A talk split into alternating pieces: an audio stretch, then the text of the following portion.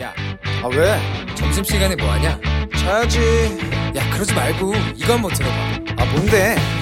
지금 당장 라디오를 켜봐 나른한 오후 깨울 시사 토크쇼 모두가 즐길 수 있고 함께하는 시간 유쾌하고도 신나는 시사 토크쇼 오태훈의 시사본부.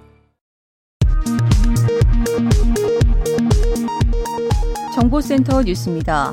청해부대 문무대항함에서 코로나19 집단 감염 사태가 발생한 데 대해 서욱 국방부 장관이 오늘 청해부대 장병들에 대한 백신 접종 노력에 부족함이 있었다면서 대국민 사과를 했습니다. 지난 15일 6명의 장병이 확진 판정을 받은 이후 닷새 만입니다. 원자력안전위원회는 오늘 오전 신고리 4호기의 재가동을 승인했습니다. 당초 신고리 4호기는 이번 달 말 재가동 예정이었으나 폭염 등으로 전력 수급에 비상이 걸리자 가동 시점이 당초 계획보다 약 일주일 정도 앞당겨지게 됐습니다. 통계청의 2021년 5월 청년층 부가조사 결과에 따르면 올해 청년층 취업준비생이 86만 명에 달해 역대 최대 규모를 기록했으며 이대 가운데 10명 중 3명은 공무원 시험을 준비하는 것으로 나타났습니다. 또한 청년들이 졸업 후 평균 10개월을 취업하지 못한 채 보내고 있으며 초봉은 대부분 월 200만 원 미만이었습니다. 원달러 환율이 오늘 다시 1150원대를 넘어서며 연고점을 경신했습니다. 환율이 이날 상승세를 보이는 것은 코로나 바이러스 델타 변이 확산에 따라 금융시장 불확실성이 커진 게 가장 큰 요인으로 분석됩니다.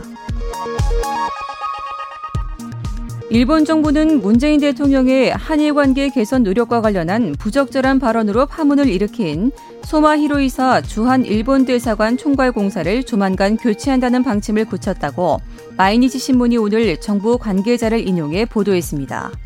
지금까지 정보센터 뉴스 정한나였습니다.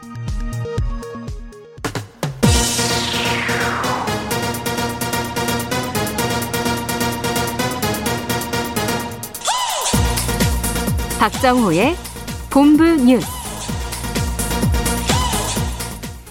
네, KBS 라디오 오태훈의 시사본부 2부 첫 순서는 이 시각 주요 뉴스들 분석해 드립니다. 본부 뉴스 오마이뉴스의 박정호 기자와 함께합니다. 어서 오세요. 안녕하십니까? 예. 신규 확진자 이틀째 1,200명대 기록하고 있죠, 지금? 네, 오늘 0시 기준으로 신규 확진자가 1,278명 발생했습니다. 어제 발표된 숫자 1,252명보다 26명 늘었고요. 이게 이제 화요일 발표 기준으로 보면 네. 직전 최다 기록인 지난주 어, 같은 시간에 발표된 1,110명보다 128명 많아요. 음. 특히 전체 지역 발생 확진자 가운데 비수도권 비중이 4월 연속 30%를 웃돌고 있거든요. 그래서 유흥주점과 음식점 관련 확진자가 급증한 창원, 진주, 통영이 오늘부터 거리두기 단계를 3단계로 격상을 했습니다. 네. 여기다가 부산은 내일부터 거리두기를 3단계로 강화하는데요. 부산도요? 네. 어. 이번 주말까지 상황이 개선되지 않으면 최고 수준인 4단계로 격상하는 방안까지 검토하고 있습니다. 네. 어제 67년, 68년생에 대한 신종 코로나 바이러스 감염증 백신 접종 네. 사전 예약 시작한다고 저희도 알려드렸었는데 네. 이게 시스템이 또 문제가 있었다고요. 예, 그러니까 사전 예약이 시작된 어제 오후 8시부터 예약 신청이 한꺼번에 몰려서요. 시스템 접속이 원활하지 않았는데 홈페이지 시작 화면에는 수십 분 이상 대기한 뒤 겨우 예약 회의지에 접속한 뒤에도 빈 화면에 연결을 연결을 거부했다. 이런 문구가 뭐 영어랑 함께 표시가 됐습니다. 사전 점검도 있지만 여전히 문제가 발생한 거고요. 네. 질병관리청은 클라우드 서버를 긴급 증설한 다음인 2시간 뒤인 오후 10시쯤 사전 예약을 재개했습니다. 하지만 접속 지연 현상은 한동안 반복이 됐고요.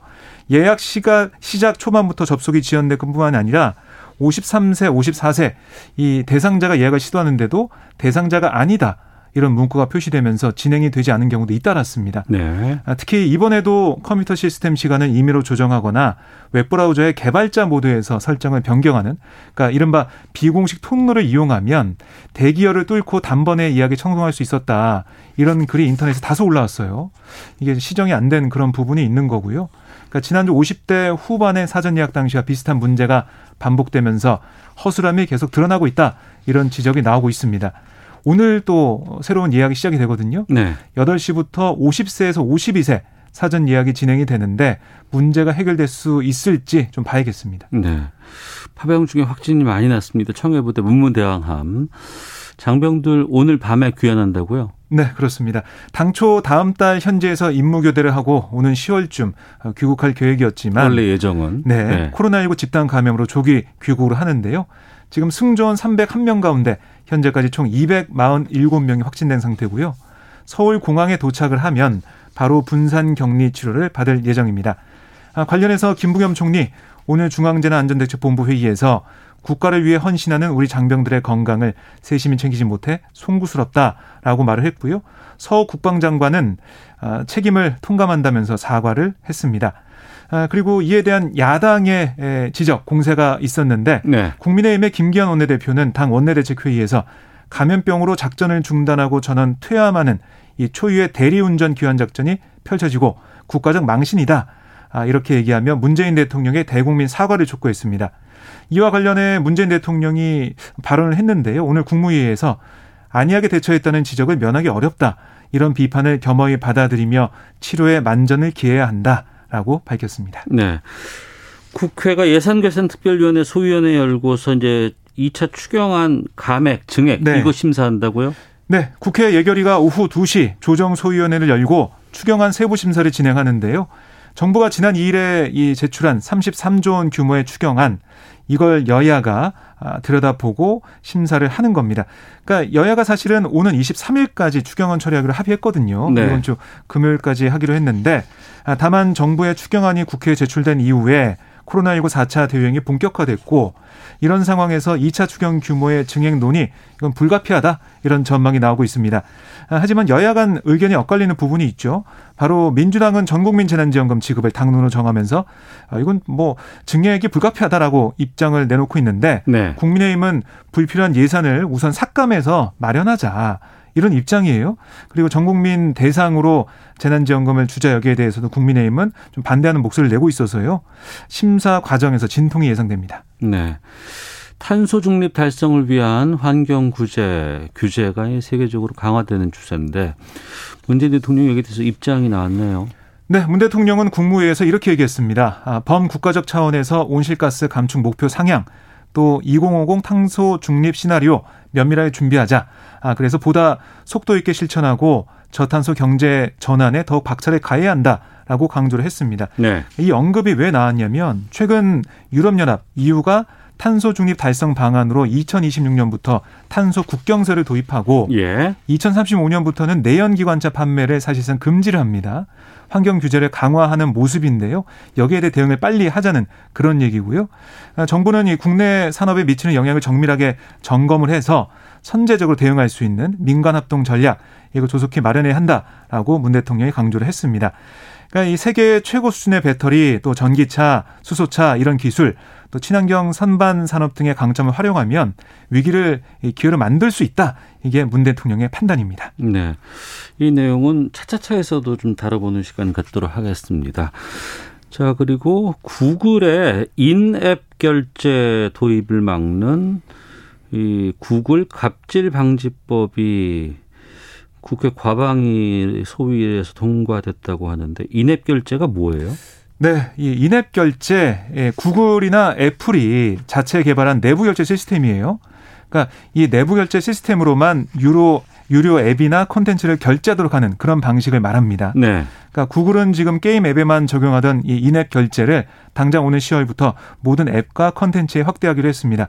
아, 물론 조건을 어, 맞는 조건에 맞는 그런 사람들은 그런 사업자는 내년 4월까지 이걸 좀 밀어주고 뭐 15% 수수료만 부과한다 이렇게 얘기하고 있지만 어쨌든 10월부터 어, 음악과 게임, 웹툰 같은 모든 컨텐츠 결제 금액에 수수료를 30% 부과하겠다 이런 것이어서 네. 업계에서는 컨 컨텐츠 가격 인상과 모바일 컨텐츠 소비자들의 부담으로 이어질 거다 이런 우려가 나왔어요. 아. 그래서 이게 이제 국회에서 이걸 막아야 된다 이런 목소리가 나와서 법안을 심사를 했는데 국민의힘이 불참한 가운데 민주당이 단독으로 이걸 처리했습니다. 네. 그러니까 2시에 전체회 회부가 되고 이게 통과되면 법사위를 거쳐서 7월 본회의에서 통과될 것으로 보이는데요. 왜 국민의힘이 불참을 했냐? 네. TBS 그러니까 교통방송 감사 청구를 요구하면서 음. 아, 이 법안 심사 보이콧하는 그런 모습을 보였습니다. 전체회에도 국민의힘 의원들이 불참할 것으로 보입니다. 네. 하나만 짧게 보겠습니다. 내년 4월부터 임대료가 갑자기 오른다거나 경기 쇠퇴한 상권에 대해서 정부가 세제 감면과 같은 지원에 나선다고요? 네, 이게 이제 국회 본회의를 통과한 지역 상권 상생 및 활성화에 관한 법률 이게 국무회를 통과를 했는데요. 네. 내년 4월에 시행이 되는데 어떤 얘기냐면 오래되고 쇠퇴한 상권이나 임대료 급증으로 빈 점포가 늘어나는 상권을 지원하기 위해서 마련된 아, 그런 내용입니다. 상인과 임대인이 자율적으로 상권 활성화 또 임대차 보호를 위한 상생 협약을 추진하면 네. 정부가 지자체와 함께 상권 특성에 따라 세제 감면, 재정 지원, 융자 등의 혜택을 준다는 겁니다. 음. 알겠습니다. 0133님께서 백신 예약 어떻게 하는 건지 알려주세요라고 문자 주셨는데 67년생, 68년생은 오늘 오후 6시까지 또 69년생부터 71년생은 오늘 오후 8시부터 내일 오후 6시까지 어, 코로나19 예방접종 사전 예약 홈페이지에서 예약 가능하실 수 있고요. 이후에는 연생과 상관없이 예약하실 수 있다고 합니다. 자, 본부 뉴스 오마이뉴스 박정호 기자와 함께했습니다. 고맙습니다. 고맙습니다.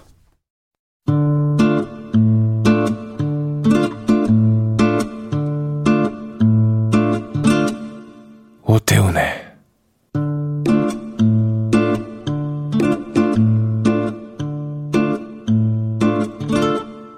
시사본부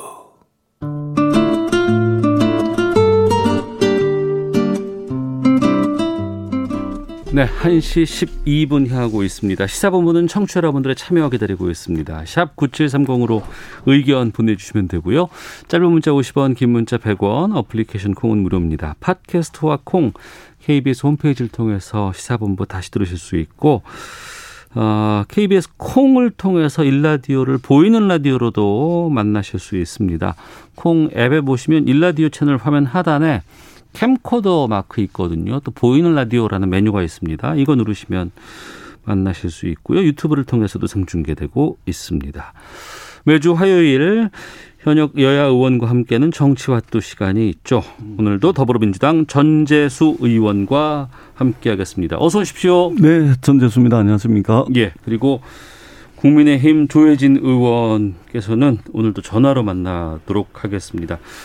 조혜진 의원님 안녕하십니까? 예, 반갑습니다. 조혜진입니다. 건강은 괜찮으세요? 아, 예, 음성이고 건강은 아무 지장 없는데 네. 규정상 이제 자가격리를 하게 돼 있어 가지고요. 예, 예. 네, 그래서 이렇게 전화로 하게 됐습니다. 네, 전재수 의원 나오셨는데 서로 인사하시죠. 예, 반갑습니다. 얼굴 못 봐서 좀 아쉽네요. 네, 조 의원님 건강하신 모습으로 빨리 돌아오시고 넷플릭스 많이 보십시오. 예.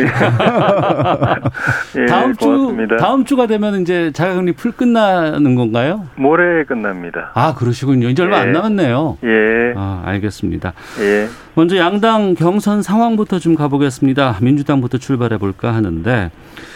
어, 문 대통령 방일이 아, 아, 아, 아 닙니다 죄송합니다. 제가 다시 좀 잡아볼게요. 주제를.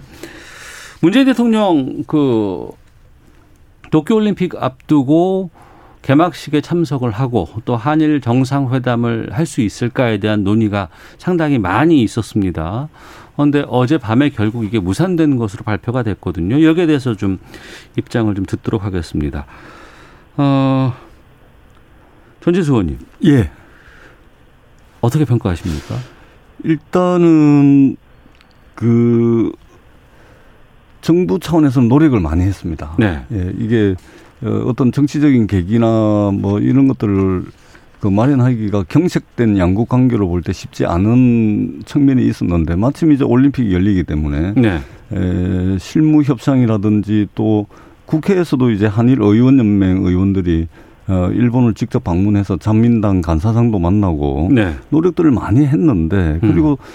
어, 일부 좀 한일 정상회담을 하게 되면 일부 좀 성과도 좀 어, 낼 수 있는 그런 아마 협상의 실무 협상의 결과도 좀 있었던 것 같아요. 네. 근데 이게 에, 우리나라에 들어와 있는 저 일본 대사관의 그 소마 아, 총괄 공사에 사실은 있을 수 없는 일이거든요. 네. 우리가 외교관들 하면은 떠올리는 게 굉장히 몸가짐이라든지 또 발언이라든지 이야기라든지 또 그들이 쓰는 언어가 굉장히 절, 고도로 절제돼 있는 어, 사람들 아닙니까? 그러니까 이게 갑자기 이제 불거져 나오고 이걸 가지고 또 일본이 자기네 국내 언론에서 자기네 언론에서 어 이제 언론 플레이도 좀 했습니다. 이런 측면을 볼 때 아 이것은 어, 어 방문하지 않는 것이 네. 맞겠다라는 최종 판단을 한 것 같습니다. 좀 아쉬운 부분이 있죠. 음. 예. 그러나 어, 일본 방문하지 않은 것이 저는 잘했다 봅니다. 또 10월 달에 이제 일본에서 일본 중의원 선거가 있거든요. 예. 스가 내각이 지금 지지율이 20%대까지 내려와 있습니다. 네. 잘못했다가는 일본 자민당의 어떤 선거용으로 이용될 우려도 있었는데 아. 저는 대통령께서 외롭지만 어, 잘 결단하셨다 이렇게 생각을 합니다. 예. 안 간 게 잘한 것이다라고 평가해 주셨는데 조혜진 의원께서는 어떻게 보셨습니까? 예, 많이 아쉽습니다. 어, 문재인 대통령 임기 이제 얼마 안 남은 시점에서 부담을 한일 관계에 대해서 부담을 많이 느꼈을 겁니다. 네. 어, 정권 초기에 박근혜 정부하고 당시에 한일 위안부 합의를 파기하면서 한일 관계가 이제 큰 문제가 생겼고 근데 에, 그게 그걸 이제 수습하기보다는 오히려 정치적으로 어, 반일 캠페인을 그 주도해가지고 정치적으로 이용하려고 하는 바람에 또 거기에 또 문재인 대통령이나 또 청와대 사람들이 앞장서고 하는 바람에 양국 관계는 더 악화되고 국내에서는 반일 감정이 이 격화되고 그, 그, 거기에 비례해서 일본에는 또 혐한 감정이 또 격화돼 가지고 예. 한일 관계가 한때는 한미일 동맹 자유민주주의 시장경제 동맹이라는 이야기까지 나올 정도였던 관계가 문재인 정부 4년 지나오는 동안에 적보다도 못한 거의 뭐 가상적 비슷한 그런 적대적 관계로 이 악화되고 추락되어 버렸는데 네. 어 이렇게 임기를 마치게 되면은 대통령 입장에서는 어 후세에 문재인 정부 5년 내내 한일 관계는 최악이었다. 거의 적대적 어. 관계였다. 그 끝까지 그 회복 못하고 정상화 못하고 임기 마쳤다. 이게 두고두고 역사에 남을 것에 대한 부담이 있었던 것 같고 그 다음에는 남북 관계 2019년 하노이 노딜 이후에 남북 관계, 북미 관계가 최악으로 이제 문이 닫혀 있는 상황에서 임기 마치기 전에 이거 어떻게든 돌파구를 만들어 놓고 어, 마치고 싶은데 그 계기라고 할 수 있는 게 도쿄 올림픽 그 개막식이든 폐막식이든 김정은 위원장을 초대하고 거기서 그 남북 정상회담도 하고 한미 한 그 일도 북도 정상회담도 하고 또 거기에 미국까지도 또 적당 자연스럽게 이렇게 초청하고 한 걸 기대를 했어서 이번에 문 대통령이 지난 4년 동안 반일 드라이브를 걸은 거하고는 거의 이 180도 바뀐 입장에서 예. 어 작년 말부터 그런 노력을 했는데 어 그 원래의 한일 관계 악화의 원인이 됐던 한일 위안부 합의 파기라든가 음. 또 징용 배상 문제 이런 것들이 한일, 한일 간의 협상을 통해서 도저히 거리가 좁혀지지 않고, 어, 이런 상황에서 하게 되면은 문재인 대통령은 국내에 부담을 느끼고, 소, 서가 총리는 일본 내에 총선 앞두고 심한 감정의 부담을 느끼는 상황에서 서로가 득이 안 되니까. 네. 그 거기다가 좀 전에 전재수 의원님 말씀하신 그 소마 총괄공사의 그런, 어, 발언 문제도 있었고, 그래서 결과적으로 이렇게 됐는데, 뭐 이렇게 이런 상황에서는 그 한일 두, 두 정부가 이런 선택으로 갈 수밖에 없는 상황인데 네. 결과는 저는 서로가 안 좋다고 봅니다. 아 이번에 만나서 뭔가 풀었어야 된다라고 생각하시는 거군요. 예, 문 대통령 아마 어, 좋은 기회 마지막으로 살려볼 수 있는 기회 한일 관계 또 남북 북미 관계를 예. 임기 끝내기 전에 한번 정상화시킬 수 있는 기회로 생각했는데 많이 아쉬움을 느끼실 것 같아요. 어, 그러면 이 부분에서 일본의 입장이 무엇이었을까라는 고민이 또 궁금증이 좀 드는데 와야 된다는 건지 오지 말라는 건지 어떻게 보세요? 그래서 우리 정부가 굉장히 그것 때문에 불쾌했던 측면도 있는 것 같습니다. 예. 예를 들면 요미우리, 요미우리 신문, 이 일본의 대표적인 보수 신문이죠.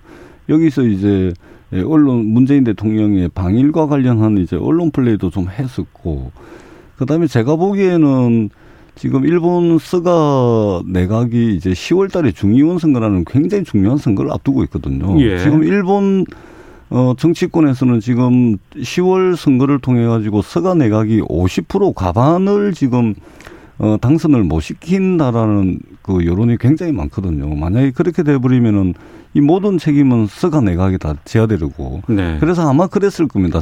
어, 스가 총리 같은 경우는 어, 올림픽은 올림픽대로 무난하게 좀 치르고 그다음에 한국과 관련해 가지고는 지금 강, 그 위안부 문제라든지 강제징용 배상 문제 그다음에 후쿠시마 원전의 방사능 어, 방사선 오염수 방출 문제 그다음에 일부 우리나라를 대상으로 했던 수출 규제 문제 뭐 여러 가지 것들이 걸려 있지 않습니까? 네. 이러한 것들 중에 일부 자신들의 성과를 극대화시킬 수 있는 부분에 대한 합의를 통해서 아마 어, 국내 정치에 좀 이용을 하려고 하는 그런 의도가 있지 않았나 그렇게 생각을 합니다. 그런데 이제 방일이 무산이 되니까 지금 일본 그 소마 총괄 어, 공사 같은 경우도 제가 볼 때는 어, 경지를 안 시킨다든지 이럴 가능성도 있을 것 같아요. 왜냐하면은 10월 지금 어, 중의원 선거에 어떤 이 손톱만한 것들이 있더라도 그 네. 선거에 어떻든 이용을 해먹으려고 하고 특히 일본의 거구들이 지금 우리나라 선수들이 묵고 있는 선수촌 앞에 가가지고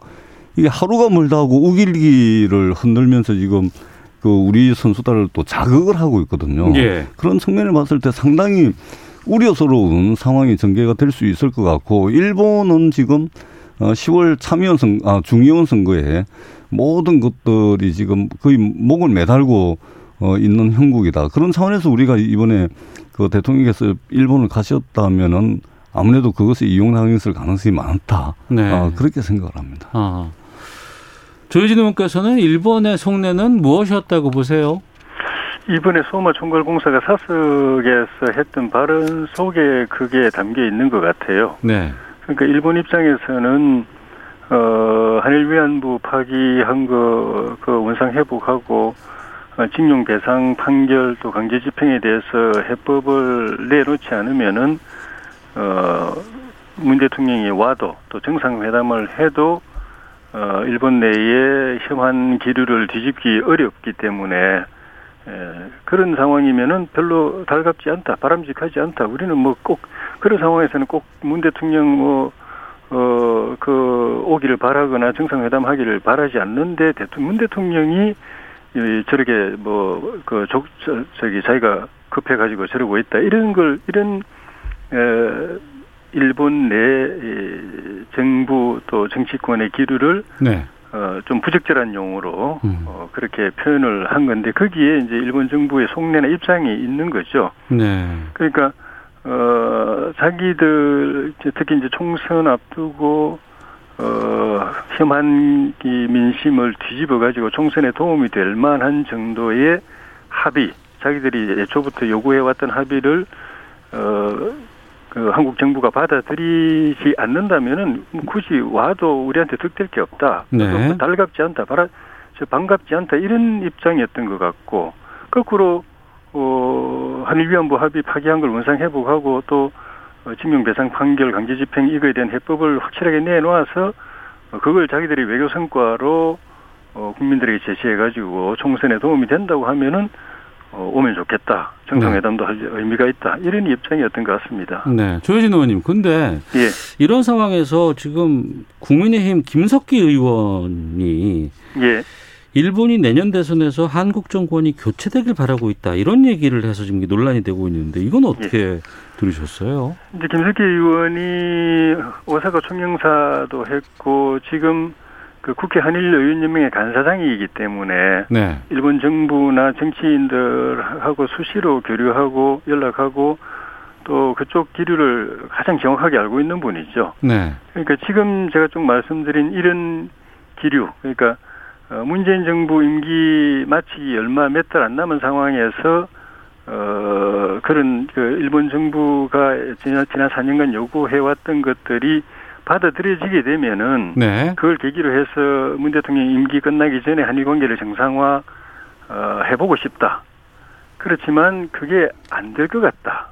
지금 그 국내 한국 국내 분위기라든가 문재인 정부 대통령은 어떻게든 좀 현상을 좀 타게 해보려고 하는데 네. 민주당이라든가 또 여권 지지 계층의 여론상으로 보면은 그게 쉽지 않을 것 같다. 문 대통령 개인의 의지나 노력과는 별개로 임기 마칠 때까지 한일 관계 정상화가 쉽지 않을 것 같다. 그러니까 네, 네. 한일 관계를 다시 회복하고 정상화하는 건 다음 정부 정권이 바뀌어야 알겠습니다. 가능하다.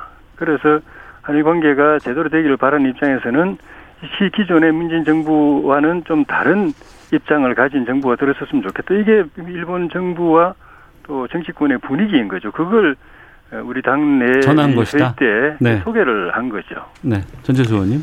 저는 대한민국 국회의원이 이게 여당 국회의원이든 야당 국회의원이든 할 것 없이 대한민국의 국회의원이 어, 이런 식의 발언을 했다는 것을 듣고서 저는 굉장히 이제 절망적이었습니다. 어, 김석기 그 국민의힘 의원께서 국제 전화로 내년에 정권 바꾸기를 희망한다는 이야기를 일본 정치인들이 한다. 그리고 이번 재보궐 선거에 국민의힘이 이겨가지고 정말 축하한다. 문재인 정권 하고는 뭐가 이야기가 안 되니까 좀 정권은 교체해야 된다. 이 정말 상상을 초월하는 이야기죠. 그런데 더 절망적인 것은 이게 잊혀질만 하면 한 번씩 불쑥불쑥 이 국민의힘 의원들이 이런 이야기를 계속 해왔습니다. 예를 들면 나경원 전 의원 같은 경우는 이 친일파를 청산, 친일파를 청산하기 위해서 해방 이후에 반민족 행위자 처벌 특별위원회 반민특위가 구성이 됐었는데 이 반민특위를 국민을 분열시켰다. 이렇게 나경원 전 의원이 이야기를 했죠. 그 다음에 국민의힘 전신인 그, 그 유석준 당 혁신위원장 이분은 또 위안부 피해자를 매춘부에 비유를 해가지고 난리가 났던 적이 있죠. 그리고 얼마 전에 또 송원석 국민의힘 의원은 언론 인터뷰에서 강제징용 피해자 청구권은 이미 끝났다. 또 이런 발언을 해가지고 무리를 빚은 적이 있습니다. 이게 뭐냐면 네. 이게 간헐적으로 계속해서 잊혀질만 하면은 또 어떤 계기가 있으면은 요번에 또 김석기 의원 국민의힘 의원님 이렇게 말씀하셨죠. 그러니까 이 저는 언론은 그 이 기사의 댓글을 다 봤는데 그 댓글에 좀 가혹한지 어떻는지 모르겠지만 어떤 댓글들이 제일 많냐면은 이 국민의힘은 토착 외구다 진짜 어 아니면은 일본 잔민당의 한국 지부 아니냐 저는 물론 이런 평가가 가혹하다고 생각합니다 그러나 국민의힘이 이게 무슨 일만 있으면은 툭툭 튀어져 나오는 이런 친일적인 발언과 친일적인 자세와 태도 이런 것들을 한 번쯤은 이 누리꾼들의 댓글을 보면서 한 네. 번쯤은 성찰해야 된다. 음. 지금 이렇게 저 중요한 시국 아닙니까? 한일 예, 관계가 예. 얼어붙어 있는데 저는 정말로 절망적이라고 생각을 합니다. 조혜진 의원님 반복된다고 말씀해 주시는데요. 그 김석기 의원은 좀 전에 말씀드린 것처럼 국회 한일 의원 연맹의 간사장으로서 저 저희 본인이 알고 있는 일본 정부 내부의 분위기, 정치권 내부의 분위기를 있는 그대로 이야기한 팩트를 이야기한 것 뿐이고, 예. 길게 전 이야기하고 싶지 않은데, 네네. 어, 한국 내에서는 한국 내, 일본 내에서는 일본 내에 서로가 이 반일 또는 혐한 이거를 정치적으로 이용하려는 세력들이 있고, 그, 그, 그 세력이 서로가 어, 조그만 꼬투리만 있으면 그걸 부풀려 가지고 정치적으로 그 악용하는 이 그리고 그게 아직도 정치적으로 장사가 되는 네. 이 분위기가 한일 관계의 미래에 저는 암담한 참 그 그림자를 드리고 있다고 생각합니다. 근데 죄송해서 죄송한데요. 국민의힘 정치인들이 계속해서 이런 발언들을 하고 있는 게 문제입니다. 예. 저는 그렇게 생각합니다. 청취자 의견 소개해 드리고 잠시 쉬었다가 두 분과 계속 말씀 나누도록 하겠습니다. 0702님께서는 일본의 수출 규제 코로나19 사태 이후 탈일본화 되어 가고 있습니다. 굳이 우리가 머리를 숙일 필요는 없죠. 게다가 지금 한일 관계는 일본이 시작했고 이를 더 크게 만든 당사자라고 봅니다.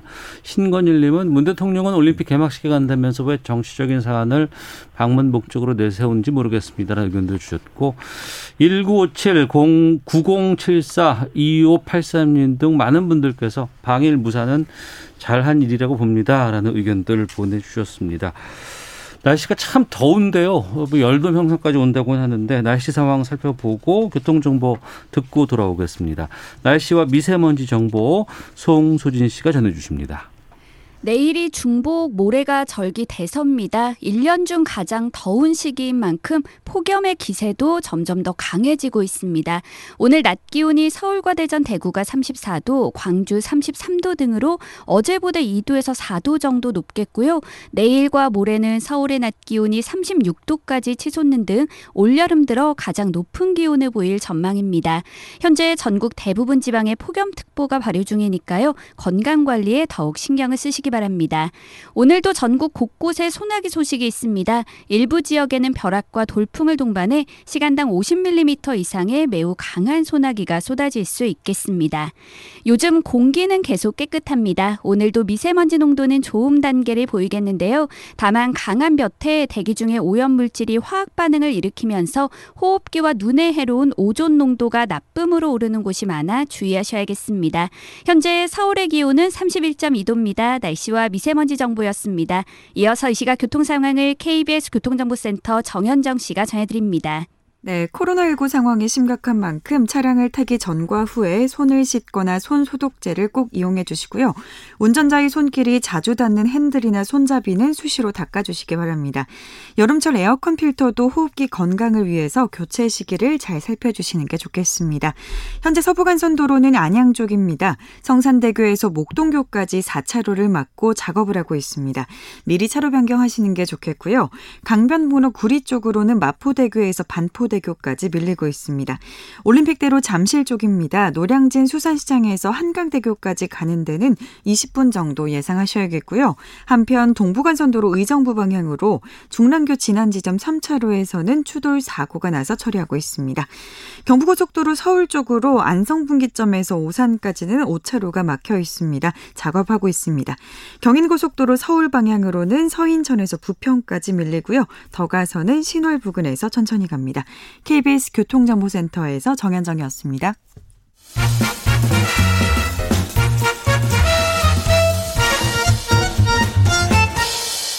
오태훈의 시사 본부. 네, 정치와트 돌아왔습니다. 더불어민주당 전재수 의원, 국민의힘 조혜진 의원과 함께하고 있습니다. 조혜진 의원님 잘 들리시죠? 예, 잘 들립니다. 예. 우리 아덴만 해역 지키기 위해서 파병되어 있던 청해부대 지난 2월에 파병 떠났습니다. 그리고 오늘 오후에 이 파병부대 장병 실은 수송기가 성남 공항에 도착을 합니다. 전체 301명 가운데 지금 247명, 82%가 코로나 양성 판정을 받은 상황인데 조혜진 의원님, 예. 이 집단 감염 상황은 어떻게 보고 계십니까? 우리 장병들이 마음이 참 안타깝습니다. 아, 참담한 그 마음일 것 같은데, 어, 우리 청해 부대는 예전에 우리 그 아덴만 그 여명의 작전으로 어, 세계적으로 이름을 떨친 네. 그런 어 정말 이 정통 부대인데 에, 뭐 이게 무슨 작전하다가 잘못된 것도 아니고 이 전염병 방역을 제대로 대비를 못 해가지고 이렇게 집단으로 거의 뭐 지금 82% 감염이라고 그러는데 이게 또뭐 어, 더 늘어날 수도 있고 네. 어쨌든 82%라고만 하더라도 이게 뭐 상상할 수 없는 집단 감염이 이루어져 가지고 퇴선을 하게 되고 철수를 하게 되고 그것도 우리는 모르지만은 해군들 이야기 들어보면은 다른 병종에 지금 말하자면 이제 공군 수송기로 지금 그 돌아오는 돌아온 것 아닙니까? 예. 그런 음, 해군 함정으로 철수하는 것도 아니고 공군 수송기를 타고 철, 수하는 거 이런 것들에 대해서 어 장병들이 굉장한 자존심의 상처를 입는 것 같아요. 네. 그래서 그게 많이 안타깝고 에, 그리고 사실은 그 저기 이 34진이 에, 출발하기 전에 곧 이제 방역 그 코로나 접종 예방 백신 접종이 시작될 단계였기 때문에 한 두 주 정도만 출발을 미루고 접종을 시켜가지고 갈 수도 있었는데 네. 그게 안 된 거나 그리고 본격적으로 접종이 시작됐을 때 군에 먼저 접종을 하고 또 해외 파병되어 있는 우리 부대들에게 먼저 접종을 하고 특히 이렇게 함정처럼 이 그 감염 위험도 굉장히 높은 이 환경에서 근무하는 그렇죠. 장병들에게 먼저 보내 그 접종시키는 거 이거를 예. 국방부나 군수내부나 방역 당국이 전혀 방역 당국이야 뭐 그럴 수도 있다고 보겠지만은 이 군수내부가 전혀 생각하지 못했다는 것이 너무나 네. 실망스럽습니다. 아, 방역 관리에 이건 구멍이 뚫렸다 이렇게 볼 수밖에 없을 것 같고 전재수 의원께서는 이 부분 어떻게 우리가 해야 한다고 보세요? 저는 참 이게 그 이해를 할 수가 없습니다. 최근 몇 달 사이에 대한민국 국방부와 군이 네. 국민들께 엄청난 실망을 안겨주고 있습니다. 네. 예를 들면은 부대 급식 문제가 계속해서 나왔습니다. 그랬죠. 예. 예, 예. 그리고 최근에는 정말로 이게 끔찍한 일인데 예. 이게 성추행, 성폭행 뭐 이런 것들 때문에 네. 이게 꽃다운 나이에 생을 마감해야 되는 정말 참담한 일들이 벌어지고 그리고 이게 지금 청해 부대는 지금 이게 완전히 그냥 막 거의 80% 이상이 막 코로나 걸려가지고 저는 이래가지고 과연 대한민국 국민들이 대한민국 군대를 믿을 수 있겠냐. 네. 정말 이 정도까지 국민들의 불신이 지금 왔다고 봅니다. 네. 저는 굉장히 심각한 상황이라고 보고 이 지금 우리가 일, 반적으로 그 방역 수칙 이야기할 때 그러지 않습니까? 이 함정 안에는 방역 수칙이라는 게 그 할 수가 없는 곳입니다. 왜냐하면 그렇죠. 일상적으로 예. 밀집돼 있고 밀폐돼 있고 그다음에 네. 그저 그 밀접까지 예, 있는 거죠. 예, 네. 밀접까지 돼 있기 때문에. 네. 그러면 그러한 상황들을 좀 사전에 감안을 해서 우리가 물론 이, 이 청해부대는 올해 2월 달에 가면서 사실은 이제 백신의 우선 접종 대상이 아니었기 때문에 그때는 어쩔 수 없다 하더라도 국내에 지금 군인들 백신 다 맞았지 않습니까? 네. 그때 이 그 군 관계자 군 담당자들이 그 좀 소홀히 했던 것 같아요. 네. 미국만 하더라도 해외 파병돼 있는 미군 부대들 다 미군 미군들 다 마쳤지 않습니까? 아 그러네요. 예 네. 예. 그런데 우리는 국내 군인들 다 마치고 우선 접종 대상이 돼가지고 마치고 있는데 해외 파병 부대에 대해서는 소홀히 하고 깜빡 그 했지 않나 이렇게 보여집니다. 그렇다 하더라도 저는 어, 군 당국의 책임은 면키 어렵다. 어떤 어, 처리가 어, 있어야 된다고 보세요? 일단은 이제 국내로 돌아오셔가지고 이분들 빨리 치료를 해서 예. 단한 분의 장병도 이게 저 어, 고생하지 않도록 하루 빨리 좀그 회복시키는 것이 우선이라 보고요. 네. 도대체 이 감염이 어디로부터 시작이 됐는지 저는 이, 이거는 이 군사 용어를 하자면 말하자면 이게 작전 실패거든요. 네. 전력을 완전히 다 상실해 버린 거 아닙니까? 음. 그렇기 때문에 바이러스에 의한 이 작전 실패의 원인과 이것이 어떻게 됐는지 철저하게 저는 조사를 해야 된다고 생각을 합니다. 그렇게 알겠습니다. 해서 군의 기강을 새로 세워야 된다고 생각합니다. 조혜진 의원께서는 이 사태와 관련해서 어떤 처리가 필요하다고 보세요? 첫째는 군 통수권자인 대통령께서 국민들께 정중하게 사과하고 예. 그 상처 입은 우리 그리고 어, 감염 고통으로 지금 힘들어 하고 있을 우리 장병들에게, 가족들에게 사과해야 된다고 봅니다. 네. 그 다음에 국방장관, 또 합참의장, 그 군수내부 다 책임 물어야 된다고 생각합니다. 음. 물론 이제 인사부터가 처음부터 인사 대통령께서 군을 그 취임 직후부터 군수내부 인사를 계속 이런 식으로 해왔기 때문에 군의 실무에 밟고 또 현장에 밟고 어 군의 그, 그 군사 국방 이런 그 현실적인 문제에 밝은 정통 군인을 임명을 군수내부로 임명 안 하고 정치에 밝은 사람들, 정권 눈치 살피고 정당 눈치 살피고 정치적 기류에 밝고 북한 눈치 살피는데 아주 기민한 그런 사람들만 오로지 그쪽에 그저 촉각을 곤두세우고 있는 사람들만 임명한 것부터가 처음부터 지적이 있었는데 불구 불구하고 대통령께서 그런 식으로 임명한 거에 대한 책임도 큰, 큰데 예. 이제라도 그런 사람들 책임 물려서 네. 그 제, 제대로 된 일할 수 있는 정통 군인들을 갖다 군수 수뇌부에 저는 임명해야 된다고 봅니다. 알겠습니다. 자 그리고 당내 대선 경선 상황도 좀 짚어보고 맞춰야 될 것 같은데요. 조혜진 의원님. 예. 최재형 전 감사원장 캠프로 합류를 하셨더라고요. 제가 지금 저, 저, 저 집안에 있기 때문에 아직 합류는 못했고. 예, 예. 어, 저는 저 제가 당내에 여러 이제 대선 주자들하고 개인적인 인연이 깊은데 네. 처음부터 저의 역할을 우리 정권 교체의 중요한 자산이면서 정치에는 처음 이제 발을 딛는 분들 네. 이런 분들이 경험이 없는 데서 오는 그런 이제 실수나 시행착오를 겪지 않고 순항하실 수 있도록 돕는 것이 제 역할이라고 일찍부터 생각을 하고 있었습니다. 네. 그런 차에 이제 최재형 원장님께서 어, 도와달라고 말씀하셔서 어, 그렇게 결정을 하게 되었습니다. 아, 그럼 최재형 전 원장 쪽에서 요청한 건가요? 예, 직접 전화를 해 오셨었는데 집에 있는데 네. 예, 갑자기 이제 자가 격리 중인 줄 알고 전화를 하셨습니다. 그러면 조혜진 의원께서는 왜 최재형 전 원장을 선택하신 겁니까?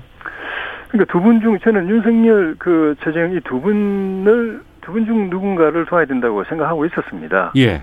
아 그리고 나중에는 이제 뭐 윤 총장님 쪽에서도 말씀은 있었습니다만은 그 전에 어, 몇 얼마 사이는 아니지 차이는 아니지만은 최 원장님께 제가 어, 도와드리겠다고 약속을 한 상황이었기 때문에 네. 예, 그렇게 하게 됐고 최 원장님하고 개인적인 친분은 전혀 없습니다. 어. 다만 이제 국회 예결위 할 때 제가 질의를 한 두 차례 드리고 답변을 들은 적이 있고 예. 또 다른 여야 동료 의원들 질의에 또 답변하시는 걸 들으면서 남다른 느낌을 받은 건 사실입니다. 네. 아, 이분이 간단찮은 분이시구나, 내공이 깊은 분이구나. 네. 감사원장만 하고 그 끝나기엔 너무 아깝다. 나라를 위해서 뭔가 좀 의미 있고 좀 더 큰 역할을 해주셨으면 좋을 텐데 이런 정도 생각을 했는데 어. 솔직히 대선에 나가실 줄은 그때는 생각을 못했죠.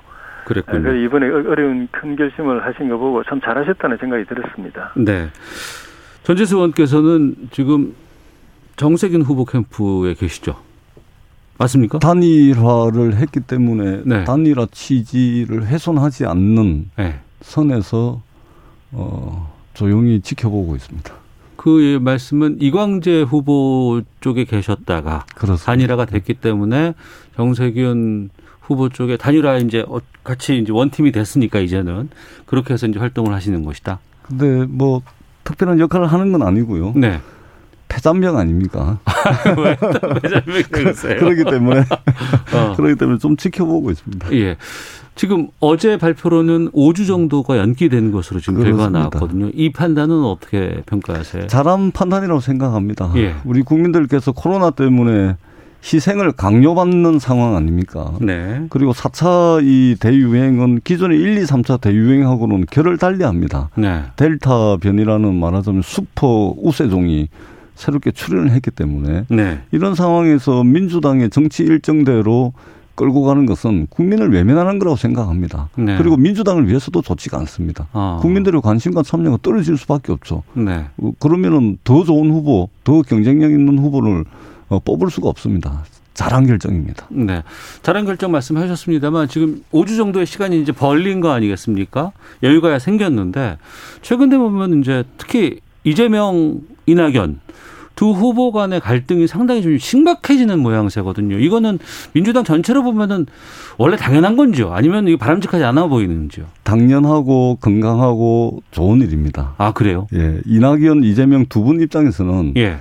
아마 죽을 마시겠죠. 음. 예, 힘들고 어려울 겁니다. 네. 어, 마음고생도 많이 하고 계시고 네. 몸도 피곤하실 텐데 그러나 당의 입장에서 볼 때는 굉장히 어, 좋은 일입니다. 때에 따라서는 얼마 전에 그 군필 뭐 원팀 뭐 이, 런 포스트도 나돌던데. 네.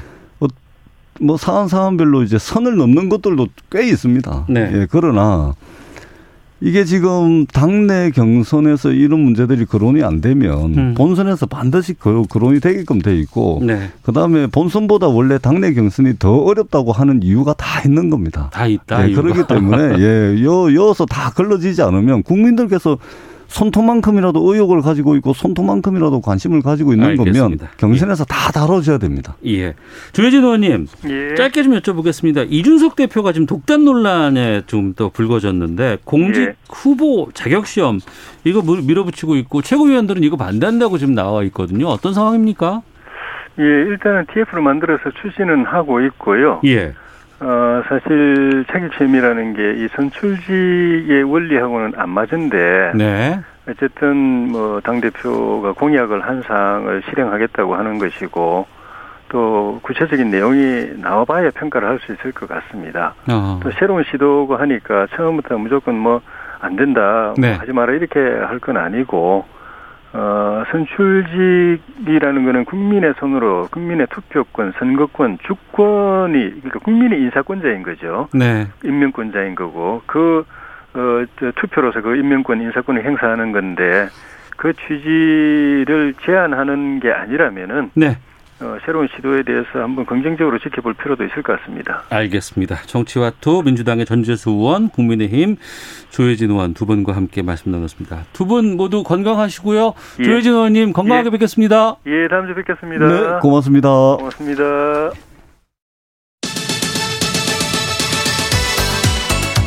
오태훈의 시사본부는 여러분의 소중한 의견을 기다립니다.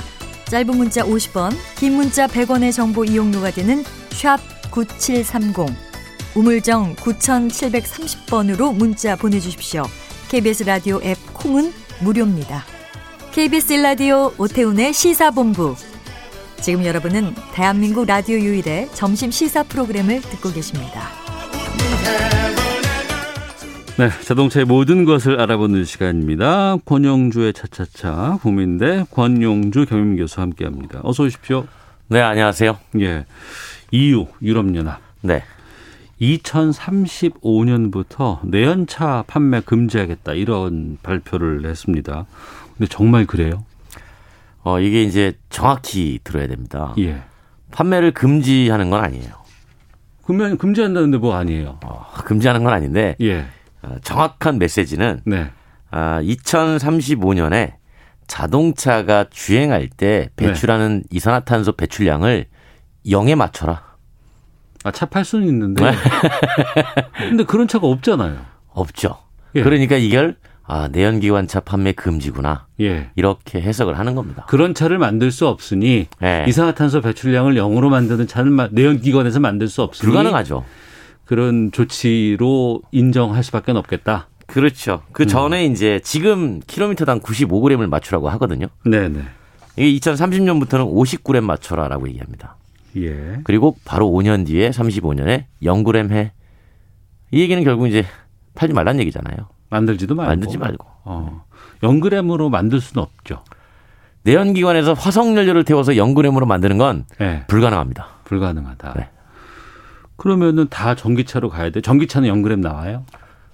배출가스가 이론상으로는 없잖아요. 예, 이론상으로는 없죠. 네. 하지만 또 뭐 다른 데서 배출하죠. 네. 전기 만드는 과정에서.